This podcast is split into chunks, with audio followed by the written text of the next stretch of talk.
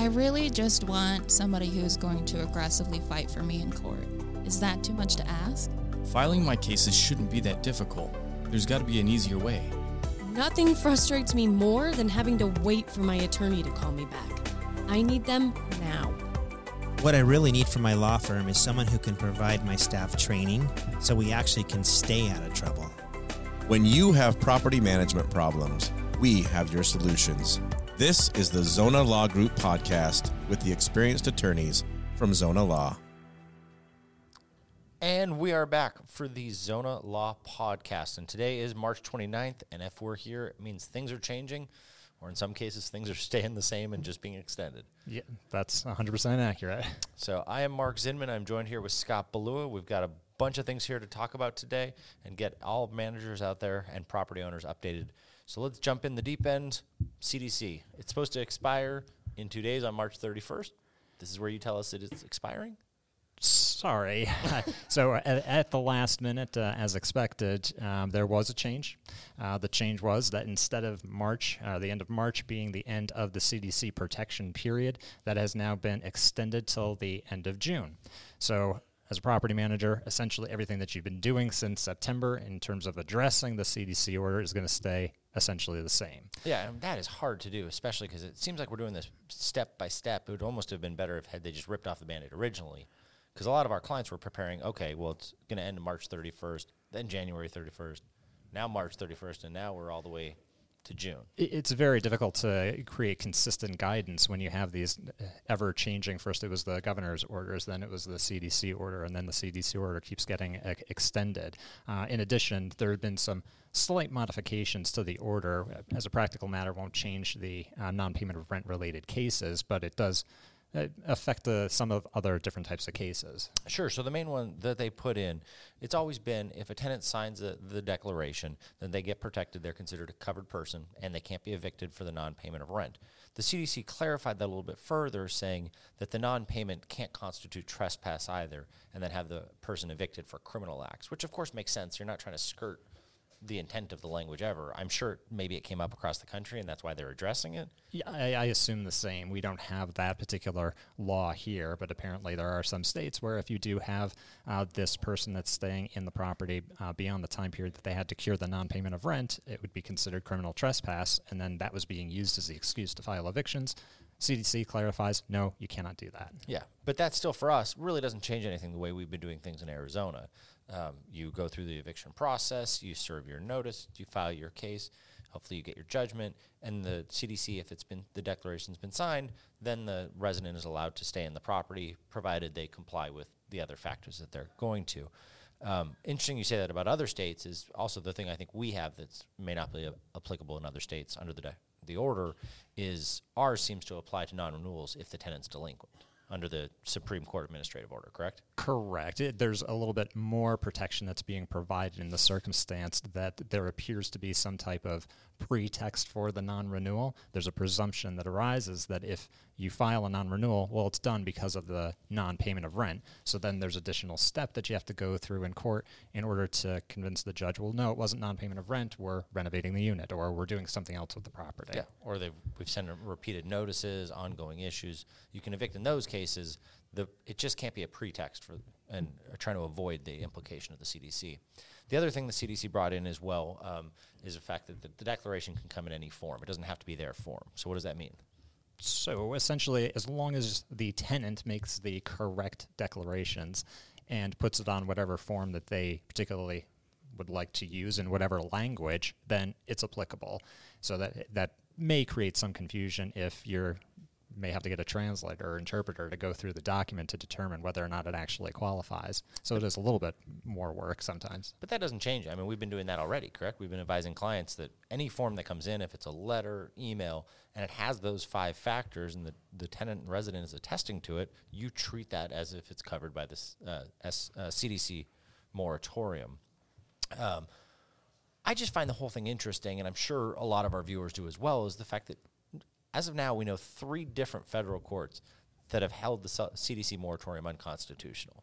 Yeah, it, it's very strange that uh, on the one hand you have the CDC issuing these orders, which there's already some dispute or a great deal of dispute about whether or not the CDC even has that authority. And then you now have federal judges that have come along and said, well, no, you can't do that, can't do that, can't do that and it's it puts everybody into a, a, strange position about how they're supposed to address it. If you believe that it's unconstitutional, that I can't uh, end up having the criminal and civil liabilities associated with it, then why should I comply? Yeah, and you, you have to until until our Supreme Court is going to say, and I mean the U.S. Supreme Court says it's unconstitutional, of course, and or a judge here says it's unconstitutional.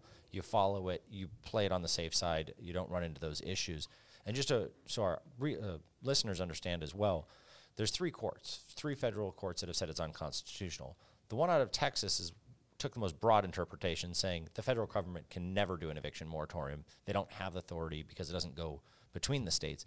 The other two, which I think is Ohio and Tennessee, have said that the CDC, as part of the executive branch, doesn't have it. And they seem to almost imply but not address whether the federal legislature would have it.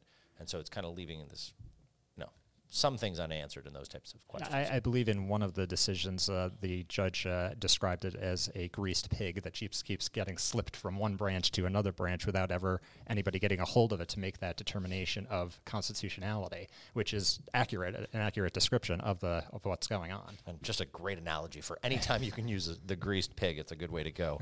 Um, so the flip side of that, of course, is we now have Governor Ducey. He has opened business back up in Arizona has not rescinded the state of emergency, though, correct? Correct. So our, uh, our belief is probably the state of emergency is still in place, mostly because that's going to directly affect the amount of federal funding that's coming in.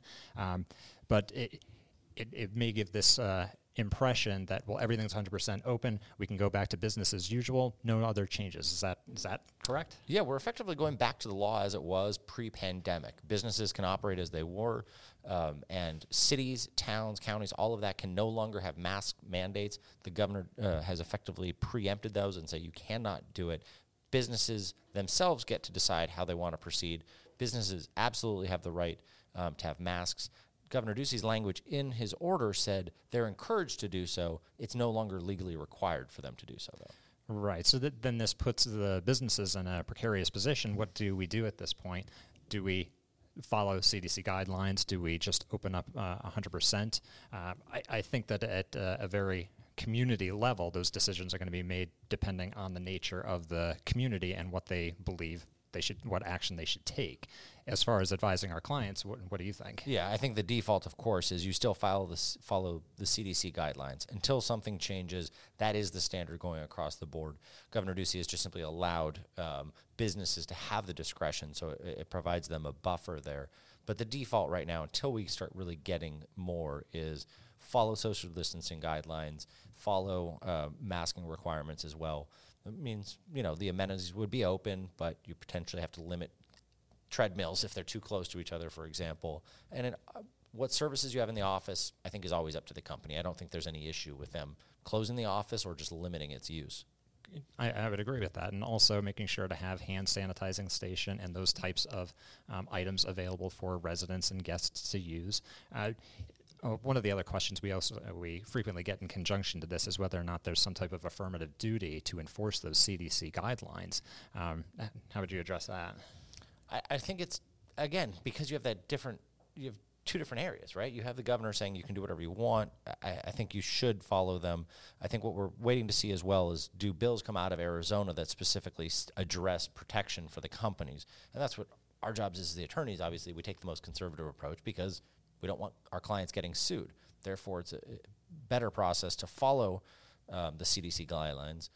And then if Arizona laws come out and actually provide more protections for businesses, that's great. But we're just not there yet.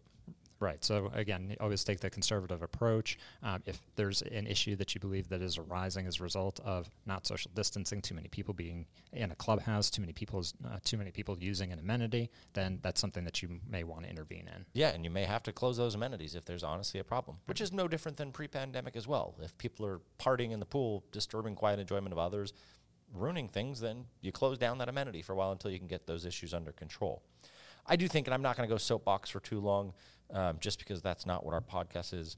But it really is interesting that on the one hand, we have Governor Ducey that has basically said, okay, business back to normal despite the existence of the pandemic. And so businesses can decide.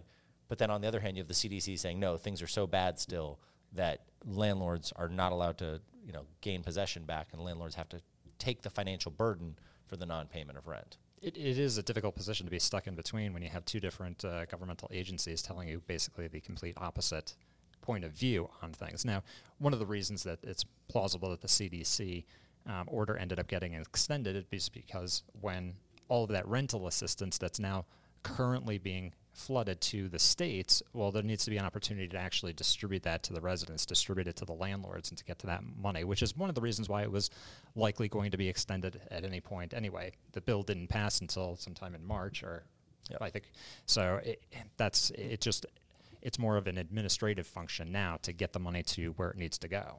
Yeah, but it is interesting though because you now have theoretically, if there's a difference in opinion between the CDC, Governor Ducey, and then potentially Governor Ducey's can have. There's rumblings that some of the cities disagree with the ruling and they want to have mask mandates. So you're almost going to have like three different sets of localities, governments having obviously a different opinion. Um, but that's what I was kind of hoping what you were talking about with the rental assistance too is if the CDC was just trying to buy time to get the rental assistance out, that maybe just like in a month extension would have been okay, but going to the end of June is a little uh, a little much if you ask me. But what do you know about rental assistance now? Where are we? What are we seeing?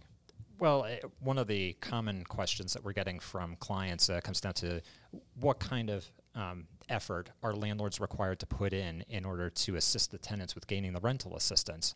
Well, the bottom line is there's no con- contractual obligation to do so. However, as a practical business matter, you'd want to make sure that you're cooperating with the process. Landlords want to get paid for their unpaid rent. That- That's the, the bottom line for all of this that we've been that we've been discussing. There's a few more additional layers of work that landlords now have to do, more documentation that has to be sent in. But what I, we've been finding is that the, those applicants that have gotten all their documentation put in, gotten approved for it, sometimes they're getting assistance two, three, four months into the future in addition to past due rent. So this is a huge win for landlords, and landlords should be taking this opportunity seriously and you know working with the tenants and with the third party agencies that are distributing these funds. Yeah, it might take more legwork right now from managers and owners to go and help the residents get these things applications completed because they have to. The residents have to qualify. Unlike the CDC protections, which every single resident get, there are limitations on who can actually get rental assistance. But for those tenants that are qualified, and they'll have to prove that, and if the landlord can help them, there's a lot of money out there that should be and is available to be paid to property owners, which that's all this comes down to. Nobody wants to do evictions. That's like such a bad story out there that property managers want to do evictions. They really don't. All they want to do is ensure that they get paid. And so I'm happy to see that more money's coming out. There's a couple cities we've had great experiences with getting money guaranteed and then it comes out relatively quickly. That'll avoid the need for evictions. And I'm really thinking that was behind the CDC's plan. I just think going all the way till June instead of maybe to April it seems a little excessive. Right, and- I think some of it may have to do with the unexpected nature of how individual states are going to choose how to roll out that money, and just taking a very conservative approach in giving a 90-day window rather than 30 days to try to to try to assist with those efforts. Yeah. So as uh, as always, we expect things to be changing, and we will update you back here at the Zona Law Podcast. And thank you so much for watching.